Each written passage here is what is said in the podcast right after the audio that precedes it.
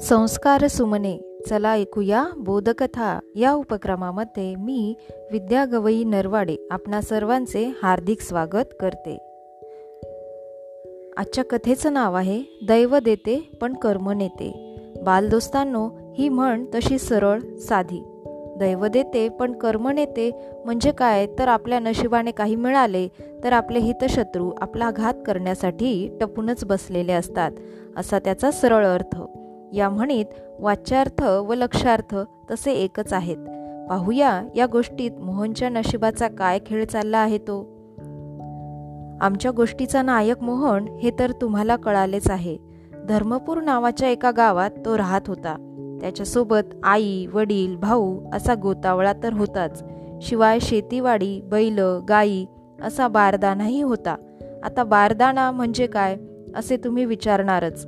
तर बारदाना या शब्दाचा शब्दशः अर्थ तागाची पोती असा आहे. परंतु बैल बारदाना असे महाराष्ट्रात म्हणतात.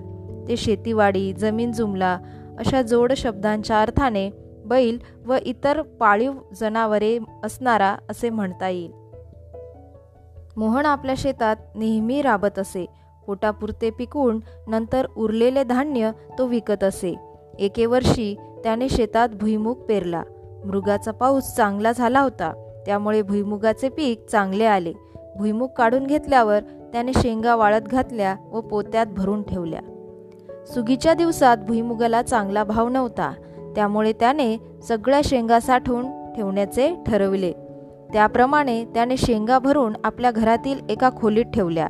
आता भाव येईल मग भाव येईल या आशेवर तो होता.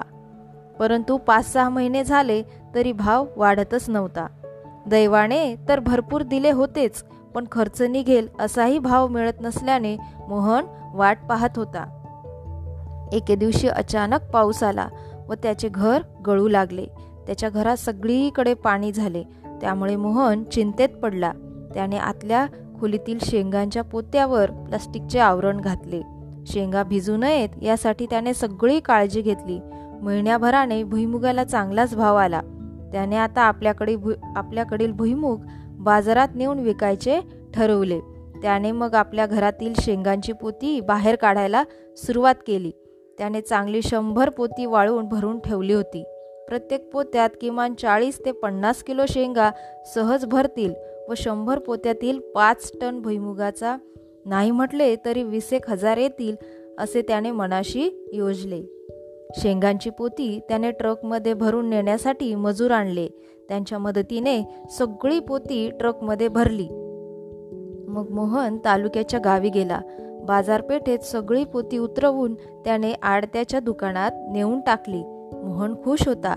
आता काय काय खरेदी करायचे याचा हिशोब तो करू लागला. त्याने दुकानदाराला सांगितले शेठजी शंभर पोती भुईमुग आणला आहे. काय भाव चालू आहे आता? त्यावर शेठजी म्हणाले सध्या पाचशे रुपये क्विंटल भाव आहे.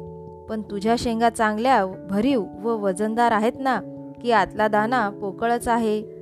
त्यावर मोहन उत्तरला शेठजी एकदम एक नंबरी माल आहे. मी मेहनतीने चांगल्या दाणेदार शेंगाच पोत्यात भरून ठेवल्या आहेत. त्यावर शेठजीची शंका. मोहनमध्ये थोडा पाऊस झाला. त्यावेळी भिजल्या भिजल्या नाहीत ना रे शेंगा? मोहन म्हणाला शेठजी मुळीच काळजी करू नका. अगदी प्लास्टिकच्या आवरणात सांभाळून ठेवल्या होत्या बघा. हे बघा नमुने. उत्तम शेंगांचे नमुने पाहून शेटजी खुश झाले. मोहन तसा सज्जन व विश्वासाचा माणूस. त्यामुळे शेटजीने चांगला भाव द्यायचे कबूल केले होते. तो नेहमीच त्यांच्याकडे माल आणून देत असे. थोड्या वेळाने मोहनची शेंगांची पोती वजन काट्यावर नेण्यात आली. शेटजी आणि मोहन दोघेही तेथे होतेच. हमालांनी एकदम चार पोती उचलली व काट्यावर टाकली. त्यांच्या चेहऱ्यावर दमल्याचा लवलेशही नव्हता. मोहन एकदम चरकला. काय झाले? चार पोत्यांचे वजन केले तर ते फक्त वीस किलोच भरले. खरे तर ते दोनशे किलो तरी व्हायला हवे होते. मोहनच्या मनात भीतीची पाल चुकचुकली. काय झाले असावे बरे? मग हळूहळू सगळ्याच पोत्यांचे वजन केले तर ते फक्त दोनशे किलोच भरले. शेटजी त्याच्याकडे पाहतच राहिले. मोहनही चकित झाला. त्यावर एका हमालाने शंका काढली. शेटजी जरा पोती तरी उघडून बघा. त्यावर हमालांनी चार पाच पोती उघडली तर पाहतात ते काय? आत उंदरांच्या लेंड्या आणि फोलकटेच निघाली. मग शेटजी घाबरले. त्यांनी सगळीच पोती तपासली तर तशीच निघाली. मोहनने कपाळावर हात मारला आणि तो एकदम खालीच बसला. कपाळावर हात मारीत म्हणाला एवढे दिवस आपण पोती सांभाळून ठेवली पावसापासून वाचवली तर उंदरांची पावसाच्या दिवसात चंगळच झाली. दैव देतं पण कर्म नेतं असं म्हणतात तेच खरं. अशी वेळ मोहनवर आली. धन्यवाद.